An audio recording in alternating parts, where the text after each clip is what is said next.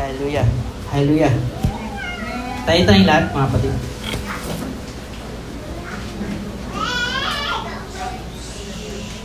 Uh, tayo ay manalangin. Pasalamatan natin ating Panginoon sa mga oras na ito. Lord, maraming salamat po sa uh, napagandang umaga na binigay po sa sa amin. Salamat, Panginoon, sa mga tao na ito, Lord, na dinala mo, Panginoon, ang kailang mapaa sa iyong bahay panambahan, Panginoon, upang mapagbalik ng papuri pa salamat sa iyong pangalan, Panginoon. At gayon din, Lord, upang makinig ng iyong mensahe sa araw na ito, Lord. Salamat po, Panginoon. Bigyan niyo po kami ng um, uh, pagkakaunawa, Panginoon, sa salita sa umaging ito, Lord. Salamat po at alam po namin meron kang napagandang gagawin sa umaging ito, Panginoon.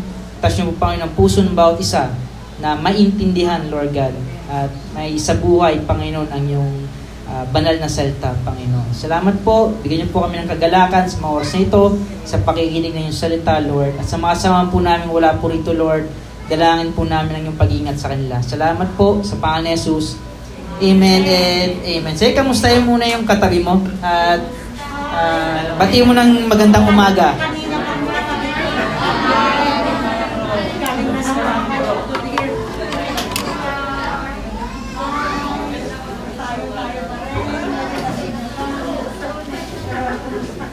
Amen.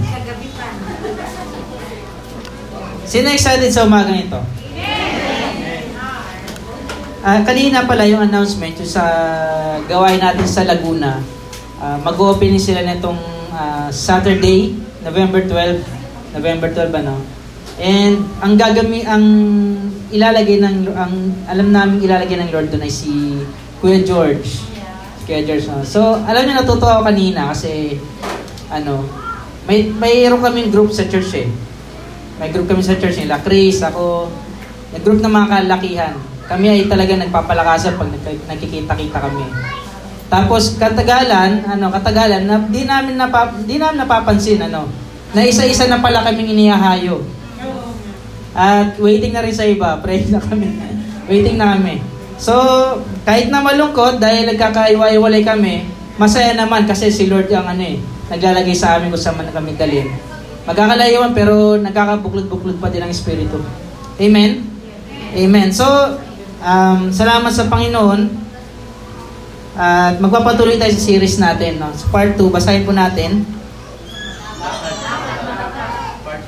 Yan. At nilagyan ko ito ng subtitle na Fighting Fire with Faith. Ano? Fighting Fire with Faith. Amen? So, um, isang uh, isang bagay na natandaan ko nung nakarang ano, nung nakarang Sunday, ano, na kailangan nating lumakad sa pananampalataya, hindi sa ating mga nakikita. Amen? Dahil maaari tayong ma-deceive ng ating mga nakikita, mga patid. Tama po ba?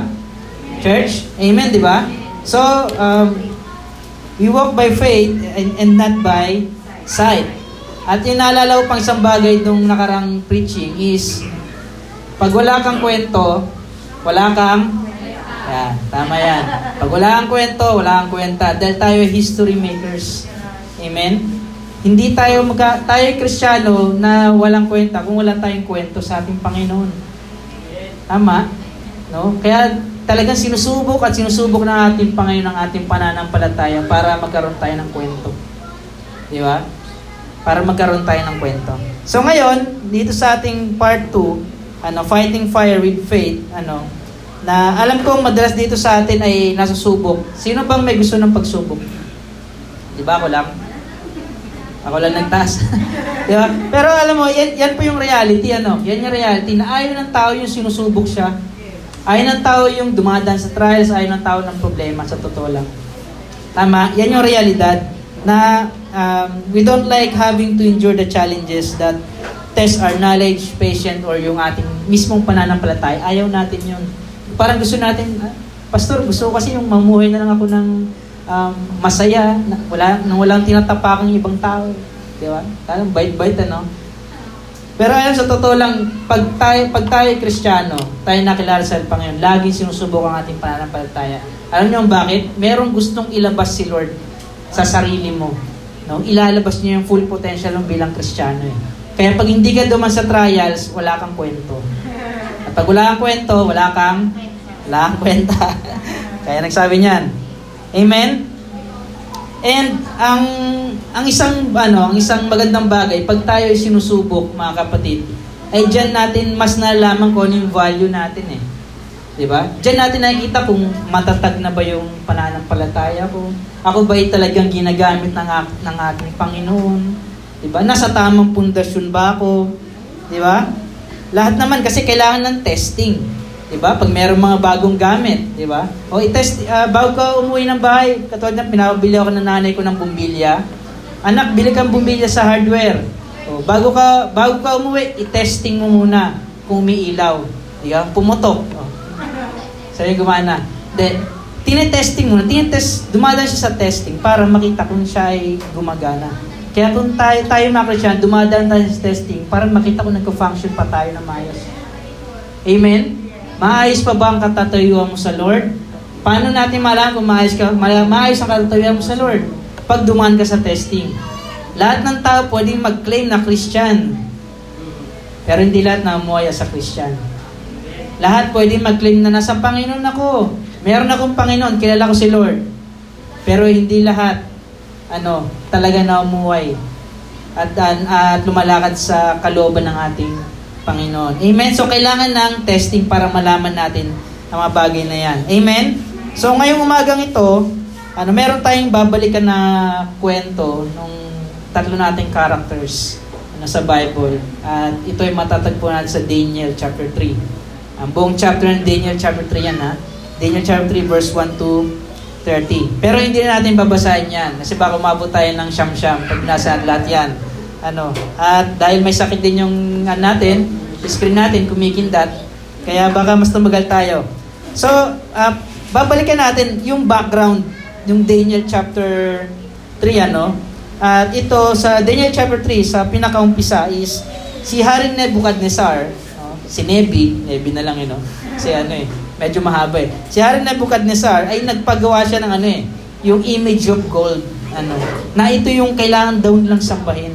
Maaring mukha niya, mukha niya yun, o uh, idols na talagang ano, um, inuutos niya na ito itong ginawa ko to kailangan niyo sambahin to. Ako yung hari. Di ba? So nagpagawa siya ng image ng gold. Ano, mabasa natin sa chapter uh, 3 verse 1. At lahat ng mga mayroong matataas na katungkulan ano sa sa Babylon is talagang ipinatawag niya para saan po mga kapatid? para mag-worship dun sa mga idols at para mag-worship no dun sa ginawa niyang image of gold. 'Di ba? Grabe ano? Grabe yung um, yung Diyos-Diyosan ng mga panahon na 'yon. At alam niyo ba sa panahon ngayon meron pa din mga Diyos-Diyosan? At ang Diyos-Diyosan mga kapatid ay hindi lang yan ano ha, yung ribulto. No?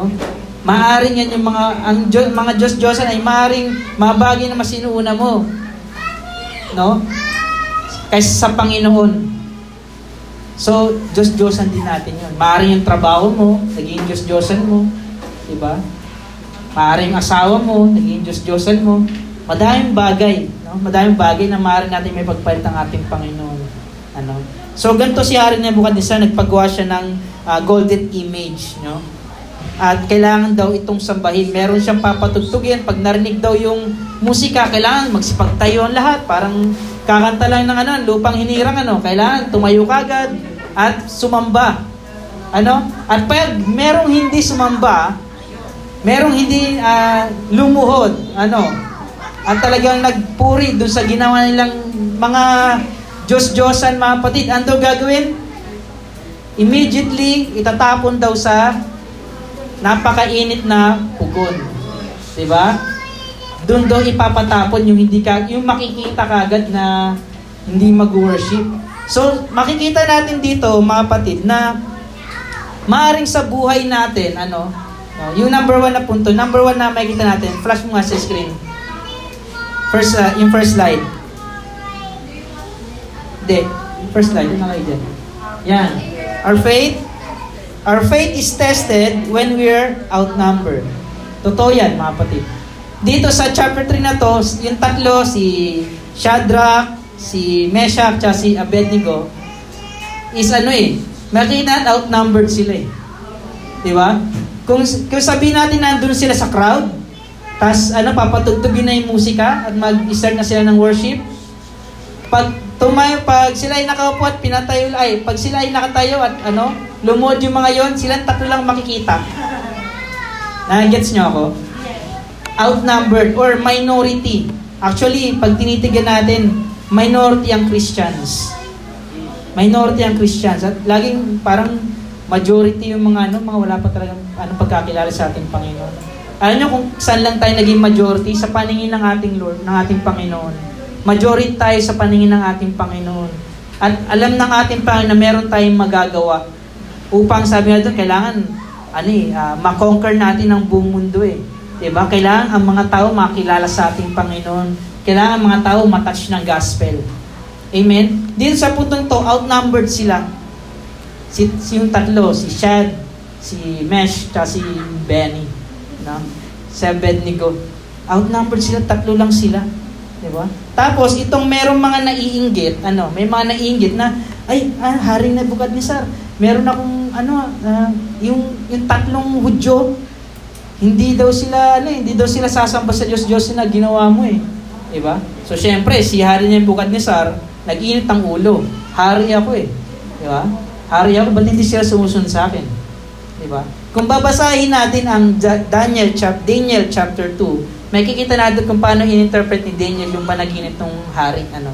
At yung na-interpret ni Daniel yung panaginip ng hari, si, De- si Daniel ay prinomote ng hari. Ano? Binigyan siya ng matas na katungkulan at yung tatlong yon tatlong yon binigyan din sila ng, ng magandang ano, katungkulan. Pero sa part na to, merong naiinggit, merong gustong magpabagsak sa kanila. Outnumbered na nga, gusto pa pabagsakin. Gusto talaga nilang pahintuin yung gawa, gawain ng Panginoon.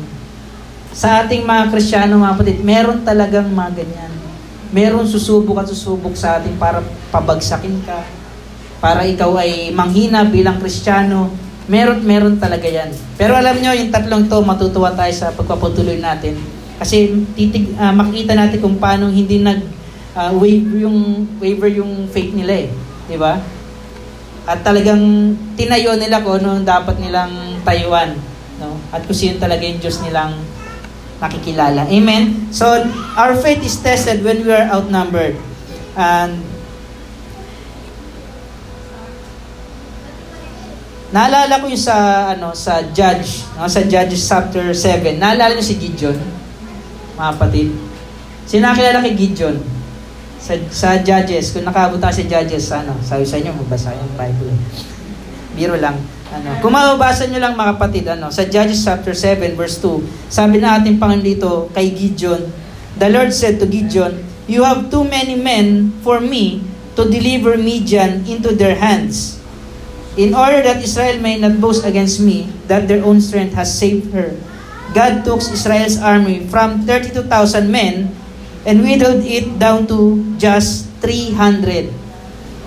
Diba? So sa pamagitan ng tatlong daan na yon, natalo ni Gideon yung natalo nila Gideon yung buong Midianite. Minority sila. Nakita natin, di ba? So 32,000 minus 300, ilan yung nawala sa kanila? Di ba? 30,000 na lang. Sabi ko sa inyo eh. 31,700. Diba? Nilagay ko na dito eh, para ano eh. Diba? So, 31,700, yung inalis ng ating Panginoon. Sabi ng Lord kay Gideon, Gideon, parang napakadami naman ng napakadami naman ng tauhan no, para lipulin ko yung Midianites. Para siya sabi ng Lord, hindi. Ako, sa totoo kaya ko yan, Gideon eh. Di ba? Kaya kong pabagsakin yan eh. Di ba? Pero sabi ng Lord, masyado madami, bawasan mo pa. Bawasan mo pa. Uh, kunti pa. Hanggang sa naging 300 na lang. Di ba? Alam niyo minsan kahit outnumbered tayo, meron tayong ano eh, meron tayong kakayanan talaga na mag-conquer. May kakayanan tayo mo overcome yung mga pagsubok sa buhay natin kasi kasama natin si Lord eh.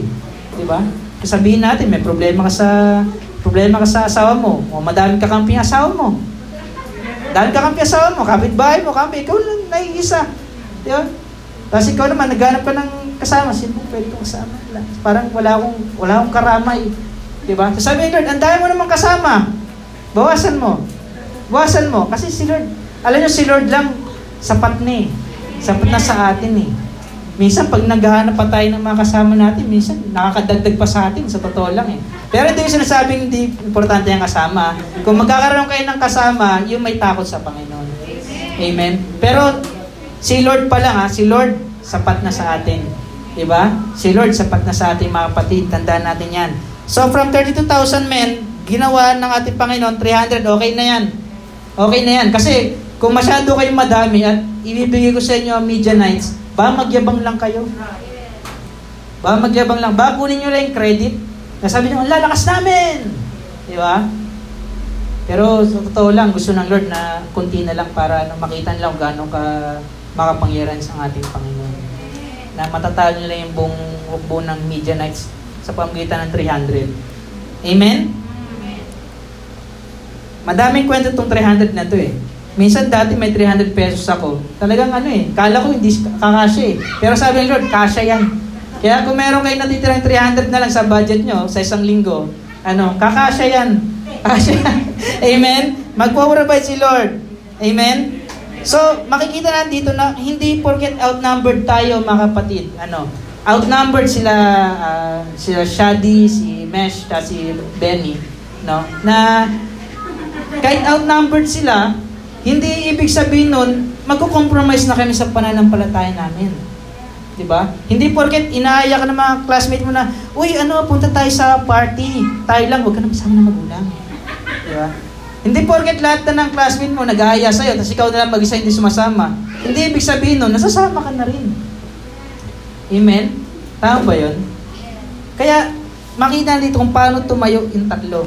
Ano? Paano sila? Kahit dad tayo din mga kapatid. Kaya natin tumayo sa pananampalataya. Lalo-lalo pag andyan yung mga pressure sa ating buhay. Amen?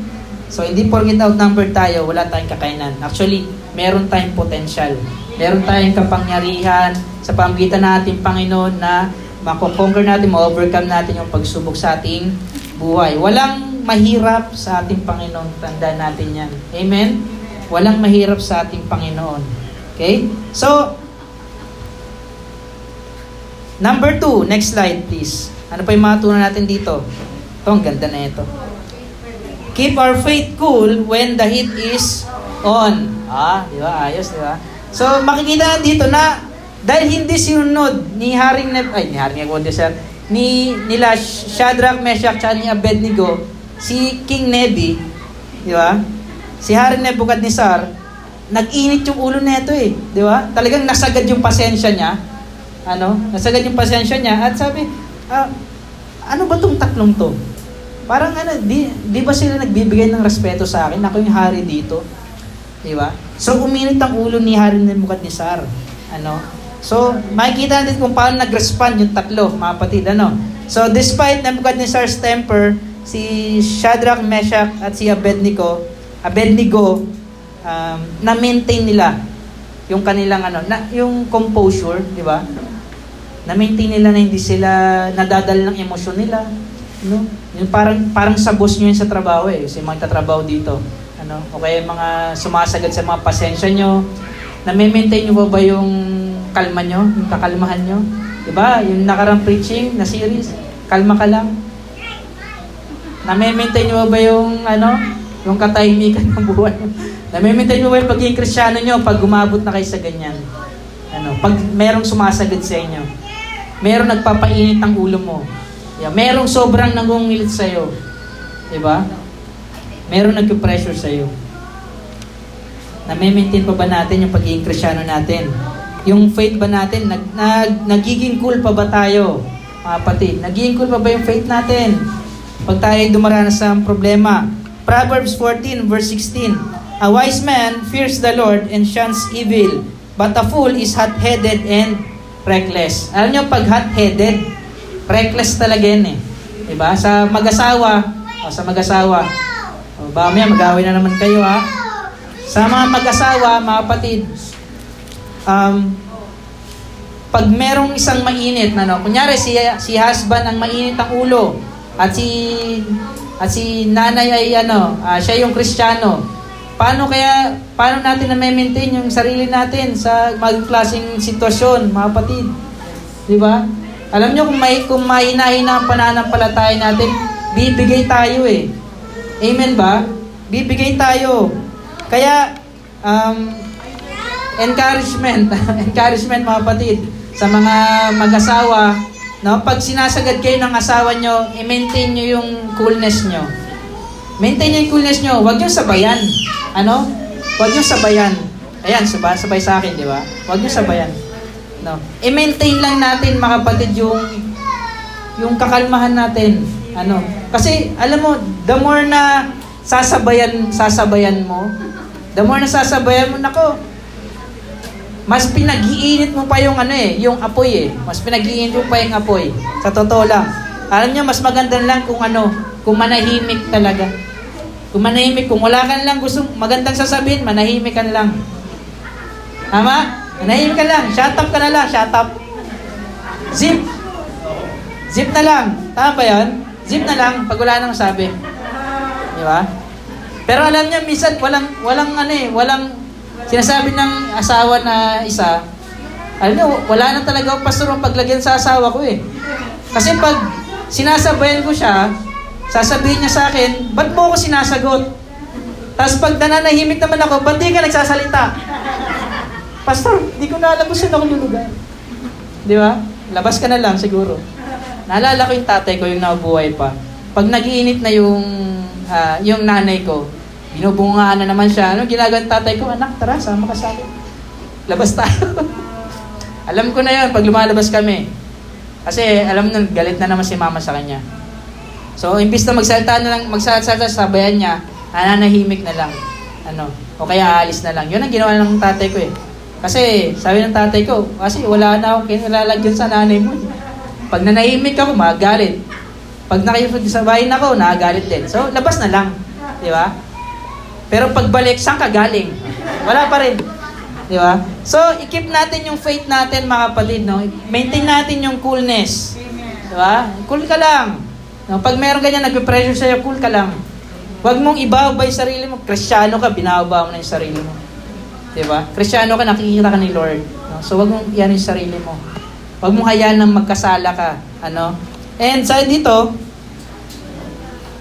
Um, maaari ka, ba't pastor, di ba pwedeng magalit? Pwedeng magalit. Huwag ka lang magkasala. Tama ba? Sa Bible yun eh. Sa, Ephesians 4, 26 to 27. Sa dito, Be angry but do not sin. Do not let the sun go down on your anger. And do not make room for the devil. Ano? Sa dito, maaari ka magalit, pero huwag ka magkakasala. Huwag mong um, tawag doon, Huwag mong hayaan na ikaw ay bumagsak sa immorality. No? Na talagang sasabayan mo siya, ikaw ay magkakasala natin, mumurahin mo, di ba? Gagawa mo ng hindi maganda, nagkakasala ka na. Pero normal, mga kapatid, na pag ginawa ng hindi mabuti, magalit ka. Pero huwag ka nga lang magkasala. Naintindihan natin? Ba, may iba dito, pwede naman pala magalit eh. Pastor, pwede naman pala magalit eh. Binabalansi ko mga kapatid ha, pwedeng magalit at natural sa tao na pag ginawa ka ng hindi maganda, ikaw ay magagalit. Pero huwag kang gumawa ng um, na ikakasala mo. Amen? Ano ba yung mga pwede mo ikasala? O mapagsalta ka ng hindi maganda. Shut up. Alam, para ano, di ba? Mamaya, mag, mag, magtapon-tapon ka ba ng ibang gamit? Kakasala ka niyan, mga patid. Ano? Di ba? Ano pa? Minsan, pati mga anak nadamay eh. Silang dalawa na nag-aaway eh. Di ba? Nadadamay pa yung mga anak. O, nadamay pa yung anak. Di ba? So, mga pati, ang dami. Magsasanga-sanga yung galit na yan pag hindi tayo natutong magpigil. Hindi tayo, wala tayong self-control. At pag wala tayong self-control, magkakasala at magkakasala tayo. Na nag-aaway kayong mag-asawa. Sabi mo, okay na, sinabi ni Pastor eh. Pwede daw magalit eh. Yun lang kinuha. Yun lang kinuha. Be angry. Di na kinuha, do not sin. Ano? Kaya binalansin ng Lord eh. Di ba? Be angry but do not sin. Huwag mong hayaan na lubugan ng araw ang iyong galit. At huwag kang gumawa ng room ano, or space no, para sa devil. Do not give the devil an inch. Amen? Amen. So, sila, ano, sila, Shadrach, Meshach, at Abednego, kinausap sila ni Haring Nebuchadnezzar. Sa dito, Is it true? Sa verse 14, is it true?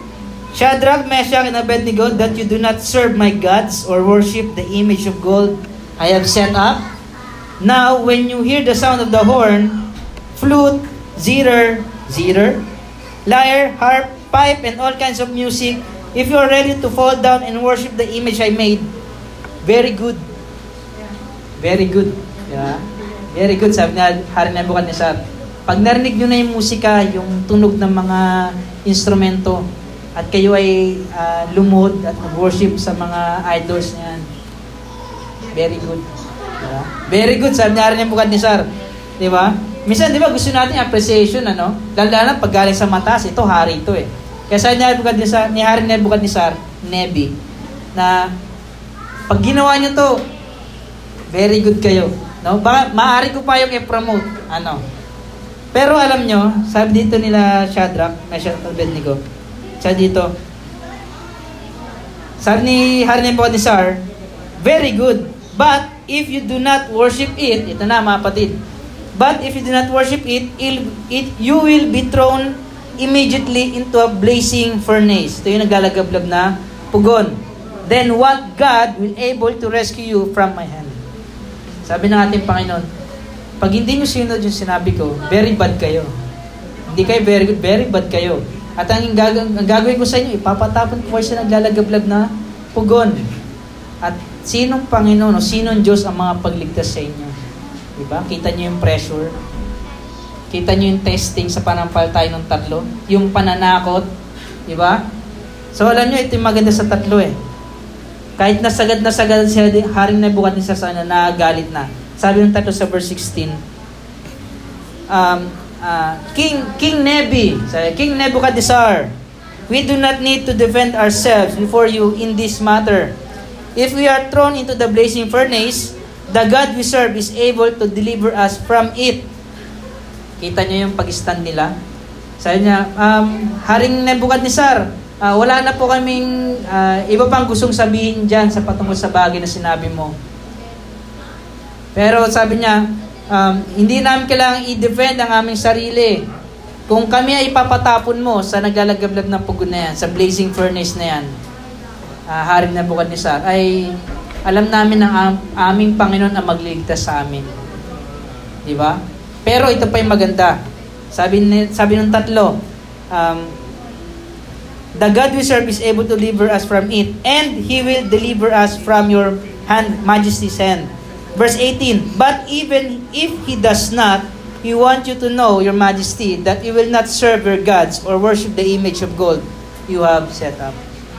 Diba? So makikita natin dito mga kapatid na sina, na um, kung paano yung ano yung yung pag-respect ng tatlo dun sa hari. Nakita nyo, sumagot ba sila ng pabalang? Hindi, di ba? Andun yung paggalang eh. May kita nyo, gumagamit sila ng word na king, sila ng your, your majesty. Di ba paggalang yung pag-respect sa hari yon Sabihin, makikita natin, no, kahit na parang winawalang yan na sila, ginagawan sila, sinisiraan sila ng mga uh, ng mga tao that time, or lalo lalo yung hari, dahil galit sa kanila, na maintain pa rin nila yung coolness nila. Ang cool pa din nila. Ang cool pa rin ng tatlo, di ba? Ang cool pa din nila sumagot.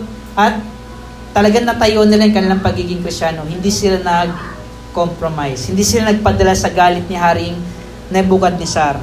Amen? Ecclesiastes 9 verse 17. Ecclesiastes 9 verse 17, sa dito, The quiet words of the wise are more to be head, heeded than the shouts of the ruler fools.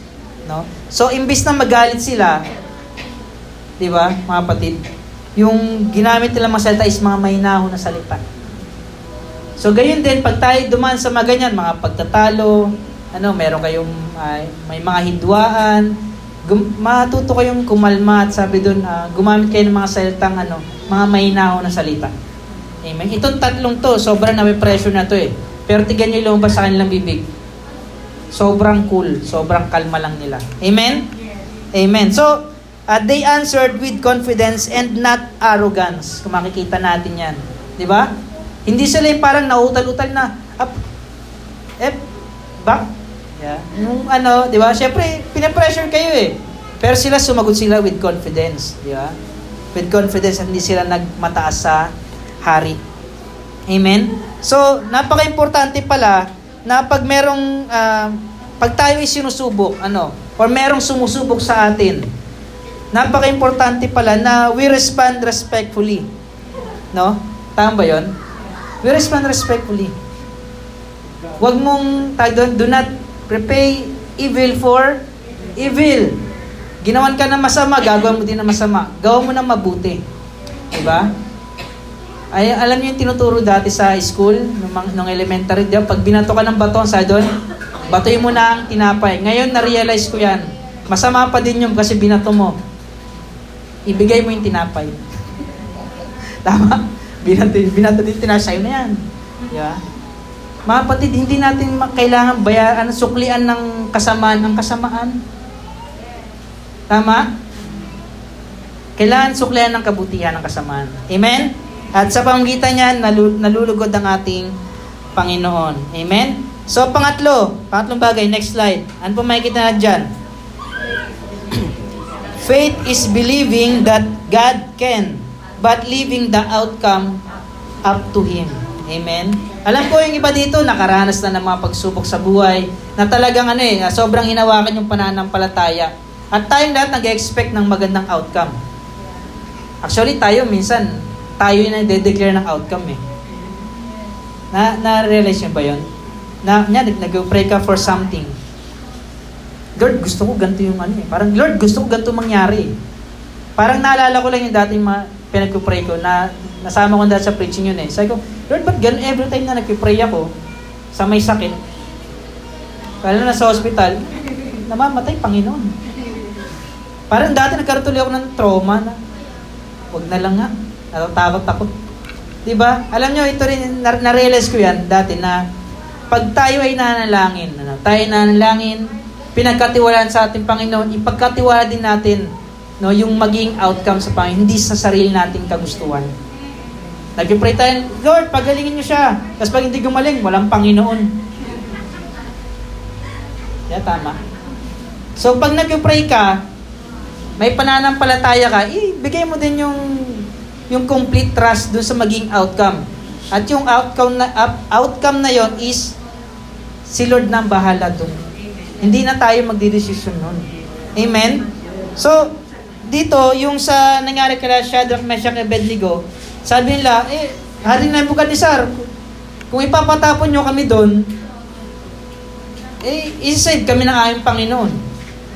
Hindi niya kaming hayaan, ano, ililigtas niya kami dyan, lalo na sa iyong mga kamay. Pero, kung hindi niya man kami ligtas, hindi pa rin kami luluhod. Hindi pa rin kami sasamba sa mga Diyos-Diyos na yung ginawa, lalo na sa uh, golden image na uh, pinagawa mo. Sinasabi nila Shadrach, Meshach, at Abednego, hindi porket hindi kami ililigtas ng Panginoon ay hindi niya kaya. Amen. Hindi porket sinabi nila na kung hindi man kami ligtas ng Panginoon, is hindi kayang gawin ng Panginoon.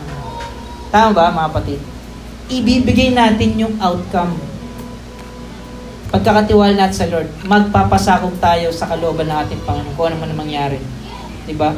Kasi uh, madalas nangyayari sa atin pag nagpe-pray tayo, nananalangin tayo, tapos hindi mangyayari yung gusto natin. Alam mo, nagre-reklamo tayo, Sir, Lord, ano naman to Panginoon? Di ba? Nadi-discourage tayo. Kaya para may iwasan ng discouragement sa mga bagay na pinag-pray nyo, ipagkatiwala nyo sa Lord ang resulta. Amen. Amen? Lord, ba't hindi ako nakapasa sa bar exam? Lord, ba't di ako nakapasa? Ang tagal ko nag-review.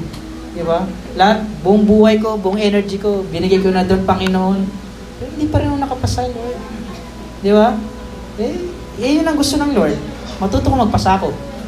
Lord, ba't hanggang ngayon, Panginoon, hindi kami mabubuong pamilya? Hindi, ko, hindi pa rin sila, ano, hindi pa rin sila nakakilala sa iyo, Panginoon. Pinapakita ko naman yung magandang natutunan ko sa church. Di ba? Ba't hanggang ngayon, Panginoon, hindi pa rin nila nakikita yun sa akin? Di ba? Pagkatiwala mo sa Lord, may panahon ng lahat ng bagay. I-maintain mo yung coolness mo. Amen? Ano pa? Sa trabaho, Lord, ang tagal ko na nagtatrabaho. 40 years na nagtatrabaho hindi pa rin ako napopromote. Malay mo sa 41. Maintain mo yung coolness mo. Malay sa 41. Panginoon, sa 41, magre-resign na ako. Di ba? Lagi natin pagkatiwala sa Lord yung maging outcome. Hindi yung tayo magdidesisyon na, desisyon ka. Di ba? Pagkatiwala mo sa Lord, kaya ka nga nanalangin eh. Kasi hindi uh, kasi sa totoo lang, nag meron tayong desire. Meron tayong desire or nagki-claim tayo ng mga desire ng mga ay pinapanalangin natin na Lord, uh, nawa ito po ang mangyari. Ano? Pero alam sa Lord pa din yung desisyon. Maring meron, meron tayong mga dinadalangin na ganito Lord ang gusto mangyari. Pero alam mo, sa totoo lang, madalas ha, madalas, ibinibigay sa atin ang ating Panginoon pero sa kakaibang kapamaraanan. Hindi sa kapamaraanan na gusto natin. Diba? Amen? Naalala ko dati, pinag-pray ko pa yung mother ko eh. Na umabot ng isang dekada, no? Bago naisagot ng ating Panginoon. Na answered prayer. Ano, yung bagay na yun. Sabi ko, Lord, parang walang nangyayari. Talagang manghihina ka na eh. Lord, parang walang nangyayari. Lahat na ata ng kaibigan ko, dinamay ko na para madamay na si mama eh. Para ano eh, madala talaga to eh. Pag birthday ni mama ko, pinapunta ko sila, guys, samahan niyo ako para pag-pray natin si mama. Para ano, parang ano, gumagawa na ako ng paraan. Doon hindi naman masama yun. Pero parang kasi gusto ko na eh. Gusto na siya makasama sa ano eh. Kasama siyang nag-worship sa Lord. Makabalik siya sa Panginoon. May ganun tayong desire eh. Pero alam sa sobrang tagal dahil naiinip ako, naiinip ka sa mga pinag-pray natin, ano, sabi ko, guys, samahan nyo nga ako. Punta natin si mama, pag-pray natin, tapos pag-pray namin, tapos ginaganyan, ginaganyan ko, ma, bayo, bayo tayo sa Lord. Ayan, lagi sagot ni mama, doon sa isang dekadang yon darating din tayo dyan. Alam niyo, salamat sa Panginoon, dumating na nga. Amen? Di ba? At si ang aking magulang, ay ang aking nanay, ay nagpapatuloy sa ating Panginoon ngayon at yun ay pinagpapasalamat mo sa Panginoon. Kaya, never, ever niyong bibitawan ng panalangin niyo sa iyong mga mahal sa buhay. Amen? Sa panahon ngayon, mga kapatid, kailangan talaga nilang makilala sa Panginoon. Huwag nating hayaan na tayo lang mas safe. Huwag natin hayaan na ganun. So, patuloy natin panalangin yon at naniniwala na si Lord gagawin niyang, ginagawa naman niyang um, very best niya para uh, sa ating mga pinapanalangin. Amen? Basta makikita niya lang yung ating pananampalataya. Amen? So sabi nila, Shadrach, Meshach, Abednego, we won't back down, King Nebuchadnezzar. Kahit na hindi kami save na aming Panginoon, at hindi ibig sabihin nun, hindi niya kaya, hindi pa rin kami luluod sa mga ginawa mong rebulto, mga idols at sa image of God na ginawa mo. Hindi pa rin. So sa pamagitan nito, mas lalong na gano eh, nag um, umapoy yung galit ni Hari Nebuchadnezzar. Ano? So, mga kapatid, dito sa tagpong ito, na mas lalong ano eh, mas lalong naging na nagalit si Hari Nebuchadnezzar sa verse 12, This made the king so angry and furious that he ordered the execution of the wise men of Babylon, so that the decree was issued to put the wise men to death. And men were sent to look for Daniel and his friends to put them to death. Verse 14, When Ar- Arioch the commander of the king's guard had gone out to put the death that put to death the wise men of Babylon. Daniel spoke to him with his with his wisdom and and tact. Verse 15, he asked the king's officer, Why did the king issue such a harsh decree? Arioch then explained the matter to Daniel. At this, Daniel went in the king and asked for time, so that he might interpret the dream. Ay, Ba't nasa, nasa chapter 2 pala ako? Ba't ganun? Sorry, sorry. Humaba. Yon, dito pala sa verse, ano, verse... Buti nakikinig kayo. Hindi, sinadya ko yun. Cool, cool lang tayo. De, balik tayo mga kapatid, ano. Mas lalong nagalit sa verse 19 pala. Then Nebuchadnezzar was furious with Shadrach, Meshach, and Abednego, and his attitude toward them changed. He ordered the furnace heated seven times hotter than usual. Diba? So, hindi lang basta naglalagablab na pugon, mas pinatindi pa niyang init seven times hotter sa sobrang galit niya. Diba? Kita niyo yung pressure? So, mga patid sa ating mga Krisyano, talagang minsan may pressure, pero mas i-pressure pa tayo ng kaaway. Para talagang makita kung ah, matatag-tatag ba talaga pananampalataya na itong Krisyano to. Di ba? So, Alam mo, sa tagpong ito, pwede na matakot yung tatlo eh. No? Pero yung isang makikita natin bagay dito, huwag tayong matakot sa tao, matakot tayo sa Panginoon. Fear, fear God, not men. Matthew chapter 20, Matthew chapter 10 verse 28, mga kapatid.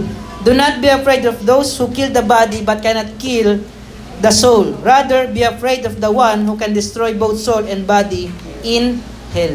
Kayo matakot sa kaya pumatay ng laman matakot kayo dun sa kayang pumatay ng laman at kaya magbulid ng kaluluwa sa impyerno.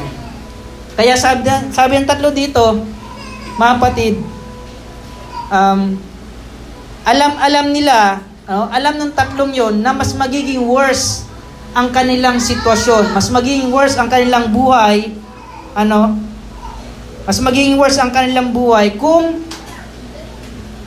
kung ano, kung magko-compromise sila sa kanilang pananampalataya at kung ipagpapalit niya lang ating Panginoon at susunod kay Hari ni Mukadnesar, mas magiging worse ang kalagayan namin. Kasi, mas takot kami sa Panginoon namin, hindi kami takot sa tao. Amen? Ganda ng anong tatlo, no? Side nila dito, regardless of what um, Nebuchadnezzar could do to them, they knew their fate would be worse if they didn't honor God. Alam nila na mas mat- maging matindi ang kanilang kasasapitan pag hindi nila na-honor ang ating Panginoon. Kasi pag-honor sa Lord yun, yung pag-una sa Kanya. Gusto ng Lord, lagi siya pinapriority. Kung dun pa lang sa naglalagablab na apoy, seven times hotter, is hindi, is hindi na nila na-overcome yun, ano pa kaya yung perno? Eh, mas matindi pa yon Hindi lang seven times yon Tama, mga patid? So, alam nila na mas matindi ang kakasapitan ko, o tayo mga kapatid, mas matinding kasasapitan natin mas, pag mas inuna natin, ano, o mas pag pinagpalit natin ang ating Panginoon. Kasasapitan natin impyerno. Ba? Kaya sila, yung tatlong ito, sabi nila, di bali na, di bali nang masunog kami doon. Yung kaluluwa namin ligtas. Amen? At least, hindi kami nag-compromise sa aming pananampalataya. Hindi namin pinagpalit ang aming Panginoon. Amen? Amen! So, wag natin pagpalit ang ating Panginoon, mga kapatid. So, um, matuto tayong sumunod, matuto tayong ipagkatiwala o magpasakop sa kalooban ng ating Panginoon. Ibigay natin yung outcome. Bigay natin yung outcome sa ating Panginoon. Yung resulta, pagkatiwala natin sa Lord. Amen? Number four, Hanggang 22 eh. Joke lang. 4 lang. 4. Nasa umpisa pala pala si Pastor. Number 4. Pakibasa. When? Amen. Tingnan nyo to.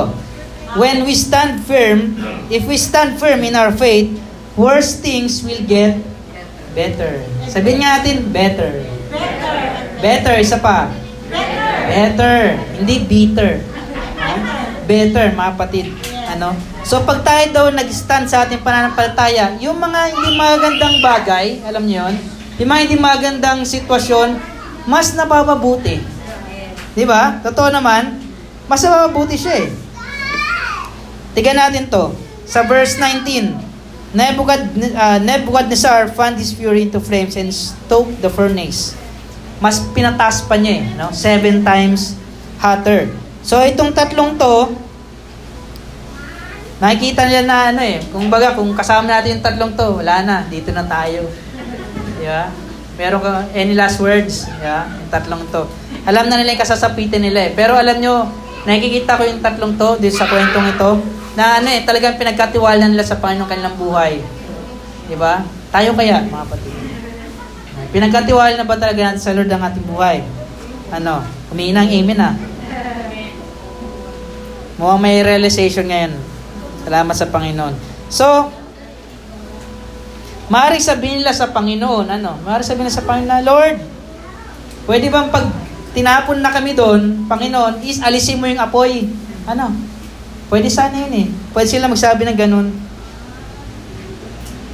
At dito sa mga tagpunto, pwede, pwede na silang mag-back out. Pwede na, pwede na sabihin na, so, grabe, sobrang init. Hari Sar, Sasamba na kami sa... yeah. Nag-compromise na kasi nakita lang mas matindi na yung ano, eh, kasasapitan nila eh. Ano? Ito ang kagandahan, ito mga kapatid, natandaan na to. Ito ang kagandahan sa ating Panginoon. Talag iba talaga ang ano eh, iba yung kapamaraanan ng Lord sa atin. Ano? So sa dito, um, we have to be prepared that when we stand firm in our faith, it might make things worse before they get better. Amen, mga kapatid. Maaring ganito eh. Pag tayo ay nag stand sa ating pananampalataya, minsan, alam ko, naranasan din, but parang mas tumitindi pa, Panginoon. Parang mas nagiging worse yung sitwasyon. Pero ganito pala, ganito pala talaga yun. Na pag tayo nag stand sa ating pananampalataya, maranasan natin yung worst things. No? Bago, bago natin makita yung better. Amen? Kasi alam nyo, gusto ng Krisyano, instant gratification. Diba? Na pag meron ako yung pinag-pray, gusto ko rin, dyan na. Nag-pray ako na yumaman ako, eh na. Lord, gusto mayaman na ako. Hindi ganun. Meron talaga tayong pagdadaanan na testing, mga kapatid. Diba? So dito sa tatlong ito, kay Shadrach, Meshach, at Abednego, mga kapatid, nasaan silang part ng kanilang, ano, ng kanilang buhay? Nasa worst na sila eh. Worst na. Mas pinatindi pa eh. Yeah? Worse, naging worse siya, worse pa, worse share, tapos, where's your source? Uh, where's your source? Hindi ko pa rin mabanggit yun. No, mas naging worse yung kalalagayan ng tatlo. Ano? Kaya, mga patid, makikita natin dito na pwede na sila mag-back. Pero alam nyo, encouragement sa ating lahat dito, huwag tayo mag-back. No turning back. Sabi mo sa patid, sabi mo sa tayo mo, no turning back. Sa kaliwat kanan. No turning back. No turning back. Pag nag pag nag-desire ka na sumunod sa Panginoon, no turning back. Wala nang atrasan. Tuloy-tuloy mo na 'yan. Amen? At ako naniniwala ako na si Lord uh, hindi kanya pabayaan, hindi kanya iiwan. Amen? So, yeah, so kailangan natin maging prepared, ano, mga kapatid, na bago man gumanda yung sitwasyon, makakaranas muna tayo ng mga worst things na yan. Amen? So, dapat di na kayo nakagulat dyan, ha? Di ba, may sinasabi si Paul, di na kayo sa mga ganyang bagay. Di ba? Kasi ganyan talaga kasapitan natin. Ang ating Panginoon, dumanas niyan eh. At kung follower tayo ng Jesus Christ, dadanasin din natin yan. Hindi ka man ipapako sa krus, pero yung mga maranasan mo, parang pinapako ka sa krus. Di ba? Ganun yun mga patid. Maranasan ng worst things before it will get better. Amen? Last, number 20. 5. 5. Remember that God will come through for you. Amen? Come through for you. So makikita dito mga kapatid, no, sa pagpapatuloy ng ating kwento, no, sa verse, uh, sa verse 20, sa dito, uh, verse 19, balikan ko. Then Nebuchadnezzar was furious with Shadrach, Meshach, and Abednego, and his attitude toward them changed. He ordered the furnace heated seven times hotter than usual.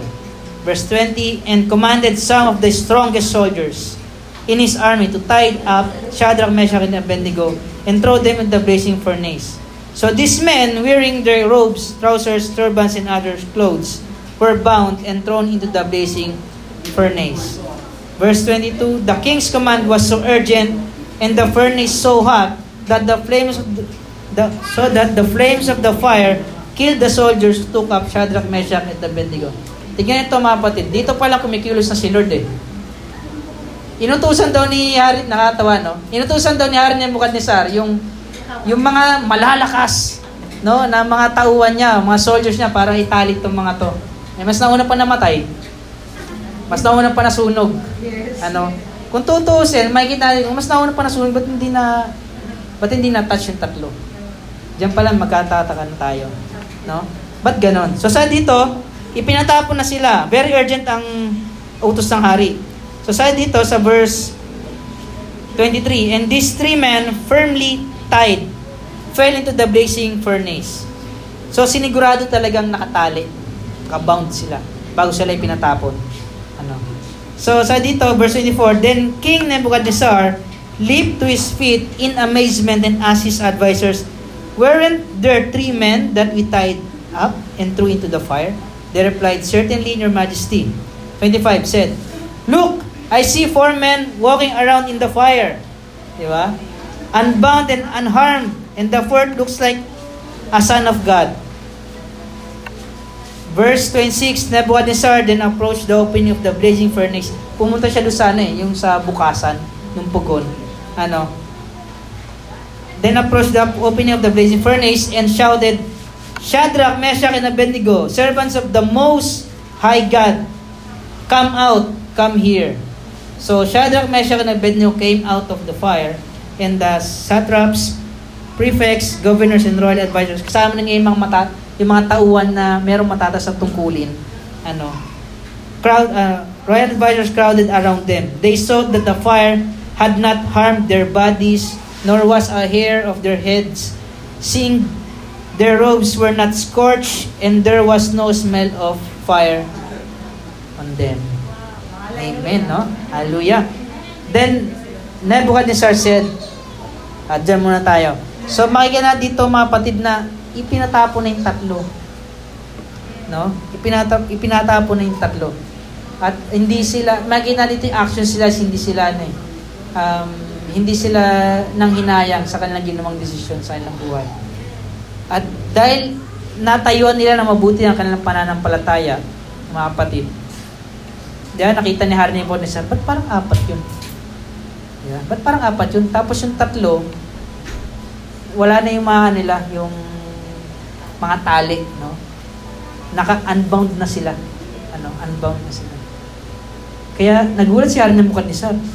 Kaya pinalabas niya yung tatlo kasi hindi siya naniniwala eh, nabuhay eh. Di ba? Kasi sobrang higpit yung pagkakatali ng mga yun eh. Tsaka ba't naging apat yung mga yun? Tatlo lang yung ipinatapon ko. Kaya tinawag niya doon sa ano, opening ng pugon. Ano. Tinatawag niya, tapos yung lumabas, ni wala daw nasunog sa nilang mga damit. Hindi daw sila nangamoy sunog. Di ba? So grabe ang, grabe ang ginawa ng Lord sa kanila, no? Unharmed. Di ba? So maaari pala mga kapatid na yung pag tayo sinusubok ng ating Panginoon, ano, ito isang bagay na nakikita ko eh. Maaring uh, dali niya tayo dun sa sitwasyon, no, talaga, na parang sa burning furnace, ano. Pero hindi niya pala tayo pabayaan doon. No? Hindi niya tayo pabayaan doon. Sasamahan niya tayo. No? Lagi natin tatandaan na hindi niya tayo talaga iniiwan. Di ba? Ano sabi doon sa Isaiah? Isaiah chapter 43 verse 2 to 3. When you pass through the waters, I will be with you. And when you pass through the rivers, they will not sweep over you. When you walk through the fire, you will not be burned. The flames will not set you ablaze. For I am the Lord your God, the Holy One of Israel, your Savior. Tatandaan natin yung mga patid, Savior ang ating Panginoon.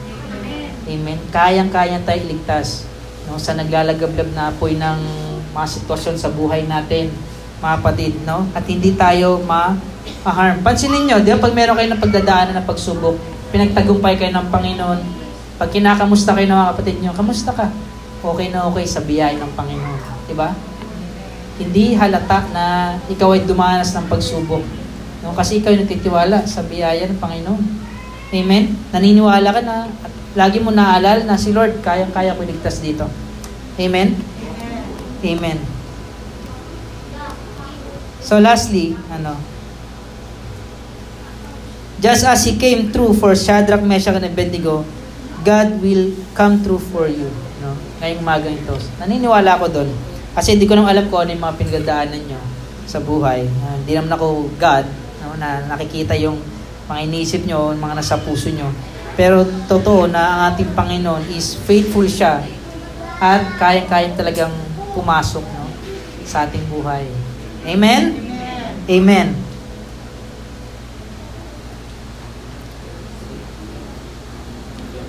Isang bagay pa rin sa verse 28 sa pagtatapos sa dito. Then Nebuchadnezzar said, Praise be to God of Shadrach, Meshach, and Abednego, who has sent his angel and rescued his servants. They trusted in him and defied the king's command and were willing to give up their lives rather than serve or worship any God except their own God. Verse 29, Therefore I decree that the people of any nation or language who say anything against the God of Shadrach, Meshach, and Abednego be cut into pieces and their houses be turned into piles of rubble. For no other God can save in this way. Then the king promoted Shadrach, Meshach, and Abednego in the province of Babylon. Tignan niyo to mga kapatid.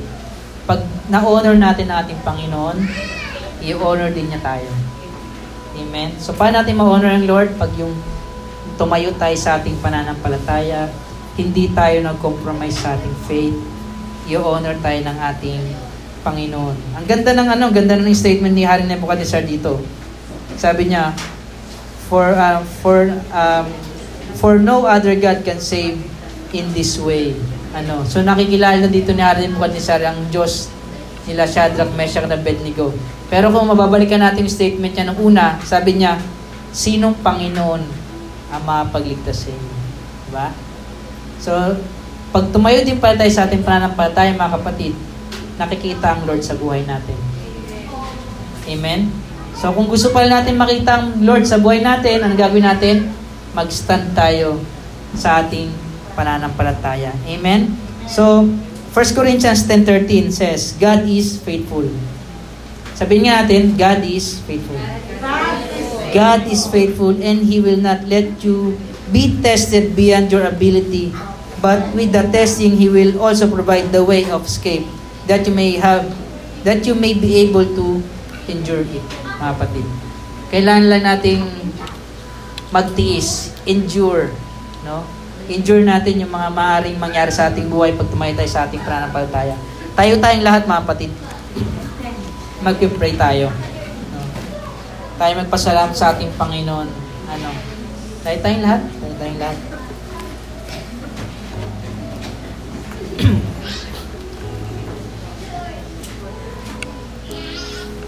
Sa pag-aaral din na itong Daniel chapter 3, ano, so makikita din natin dito na hindi sa lahat ng pagkakataon, mga kapatid, inalis ng Panginoon yung apoy sa buhay natin. Kasi pwede naman yun eh. Lord, pwedeng ano, kung itatapon mo kami doon, is, um, alisin mo Lord yung apoy. Okay, magpaulan ka ng tubig, Panginoon. Kasi ganun yung ginawa ni, Eli- ganun ginawa ni Elisha eh. Nanalangin siya, sinusunod siya ng Panginoon. Di ba? Pero alam nyo, nasa Lord pa din talaga yun. Nasa ating Panginoon pa rin yung outcome. Meron siyang gusto mangyari, kaya ganun yung um, ginawa niya. Hindi niya, hindi niya inalis yung apoy. Hindi siya nagpaulan ng tubig para mawala yung apoy. Kaya madalas sa buhay natin mga kapatid, hindi niya inalis yung problema. Eh. No? Hindi niya inalis yung problema. Alam niyo kung anong gusto ng Panginoon sa atin? Mapagtagumpayan natin yung problema. Di ba? Naalala ko rin si Daniel, nung siya inilagay sa lion's den. Hindi naman inalis ng Lord yung mga leon. Hindi na naman niya ginawang pusa yung mga leon. Napagtagumpayan lang ni Daniel yung mga leon. Amen. So makikita na dito mga kapatid sa lahat, sa lahat ng ating maging sitwasyon, ano, sa ating buhay, laging, katulad ng preaching ko last time, laging nakakabit dapat yung pananampalataya sa atin. Without faith, we cannot please God, kapatid. And the just shall live by faith. Diba? Kaya siguro, panalangin natin dito na, Lord, kung dumating ka man, find us faithful, Panginoon. Find us faithful, O God. Find us faithful, Lord, pag andun kami sa mga sitwasyon na hindi kami maayos, Lord. Find us faithful, Lord, kung doon kami sa pugon ng uh, nag, uh, sa naglalagablab na apoy, Panginoon. Kami po ay uh, samahan nyo, Lord. Kami ay matagpuan yung tapat sa inyo, Panginoon. Dahil ikaw po ay tapat, Lord. Kaya ngayon mananalangin ako sa atin na talagang um, isip natin yung kalooban ng Lord sa buhay natin. Ipagkatiwala natin sa Kanya ating buhay. Tayo magkaroon ng talagang pananampalataya sa Kanya. Na this time, Lord, no, this time, Panginoon, hindi na ako mag-compromise. Hindi ko na ipagpapalit yung mga bagay na patungkol sa iyo, sa mga bagay dito sa mundo. Amen. Let's pray. Lord, salamat po, Panginoon. Salamat sa buhay nila Shadrach, Meshach, Abednego, Lord. Uh, Tunay nga po, Panginoon, na sila po ay masabi naming mga tauhan, Lord God, sa Biblia na talagang iyong iniligtas, Panginoon, sa pamagitan ng kanilang pananampalataya. Hindi sa pamagitan ng kanilang kalakasan, hindi sa pamagitan ng kanilang kakayanan, Panginoon. Ngunit iniligtas mo sila sa pamagitan ng iyong ng kanilang pananampalataya sa iyo, Lord. Ipinaglaban nila ang kanilang pananampalataya sa kalagitnaan ng apoy, Panginoon. Kaya ganyan din kami, Lord, sa aming buhay. Ikaw po nakita ng aming pinagdaanan, Lord. Ikaw po nakita kung anong apoy ng problema, Lord, o mga trials ang dumarating sa buhay o aming naranasan sa mga pagkakataong ito, Panginoon. Dalangin po namin, Lord, na kayo po ay samahan nyo. Dalangin po namin na ikaw po, Lord, ang magligtas po sa amin dito Bigyan niyo po kami ng kalakasan, bigyan niyo po kami, Panginoon, ng karunungan, Lord, upang pagtagumpayan po, Panginoon, ang pagsubok na ito sa aming buhay, Lord. Ako po'y nanalangin, Panginoon, sa bawat sa amin, Panginoon, na mas pag-paintigin pa, Panginoon, mas palimin pa, Lord God, ang aming pananampalataya sa iyo, Lord. Mas makilala ka po, po namin. Nagde-desire po kami, Panginoon, lahat po dito, Lord God, sa ICLC Gentry, Lord, na kayo, Panginoon, ay uh, pagtibayin niyo, Panginoon, mas lumalim pa ang pananampalataya sa Lord, at mas makilala ka naming lubos, Panginoon. Dahil pag mas nakilala ka namin lubos, Panginoon, mas magiging matindi po ang aming pananampalataya sa iyo, Lord. Salamat po, Panginoon. Salamat po sa kabutihan mo, sa patuloy niyo pong pagsama sa aming sa aming mga pagsubok, Lord, na aming pinagdadaanan. Salamat, Lord, dahil ikaw po ay talagang tapat sa aming buhay na hindi mo kami iniiwan sa kalagitnaan ng aming pagsubok na pinagdaanan, Lord. Hindi mo kami pinababayaan kung nakikita mo kaming nalulugmok, Lord. Hindi mo kami hinayaan na uh, di mo kami hinayaan na nalulungkot, Lord. Ipinapakita mo na ikaw ay uh, nagpapahalaga sa amin, na you will take care of us, Panginoon, sa gitna ng pagsubok na ito, Lord. Salamat po, Lord. Samahan niyo, patuloy niyo po kami samahan, Lord, sa pakipaglaban namin sa apoy. Lord God, ng mundong ito, Panginoon. Dahil hindi pa namin alam, Panginoon, kung ano pang ay maranasan, Panginoon. Pero ang alam po namin, Lord, at ang lagi po namin papakatandaan, Panginoon, na hindi mo kami iwan, hindi mo kami pabayaan sa kahit na anong sitwasyon, Panginoon. At kahit hindi mo kami ligtas, Panginoon, kami po ay nagtitiwala at nagpapasakop sa iyong kalooban, Panginoon. Salamat po, Lord. Salamat po sa napagandang mensahe, Panginoon. Talagang uh, touch, Lord ang aming mga puso. Talagang na-remind kami sa aming pananampalataya, Panginoon, na kailangan namin lumakad ng matatag sa iyong pananampalataya, sa aming pananampalataya, Panginoon. Kailangan namin ito, Lord God, sa aming buhay. Patuloy mo kami matagpuan, Lord God, na tapat sa iyo, Panginoon. Salamat po, Lord. Salamat po sa Panginoon Jesus. Amen and Amen. God bless po.